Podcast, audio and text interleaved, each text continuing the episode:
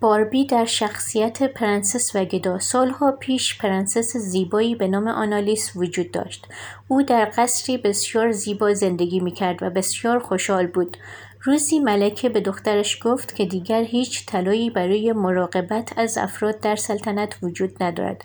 اگر آنالیس با پادشاه دومینیک ازدواج می‌کرد سلطنت آنها حفظ می‌شد.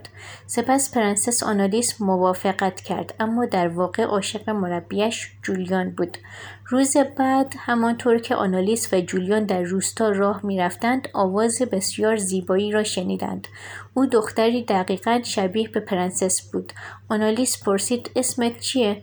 دختر جواب داد اریکا. پرنسس گفت شگفتانگیزه به جز رنگ موهایمان و این ماه گرفتگی تاج مانند روی شانهام ما می توانستیم دوقلو باشیم.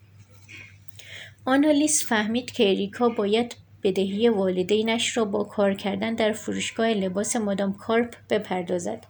پس از خداحافظی آنالیس قول داد روزی باعث شود تا اریکا در قصر آواز بخواند. در همین حال هیچکس نمی‌دانست که پریمنجر مشاور سلطنتی ملکه طلای ملکه را دزدیده است.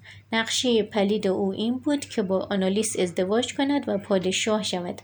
اما وقتی پریمنجر فهمید پرنسس قرار است با پادشاه دومینیک ازدواج کند آنالیس را گروگان گرفت.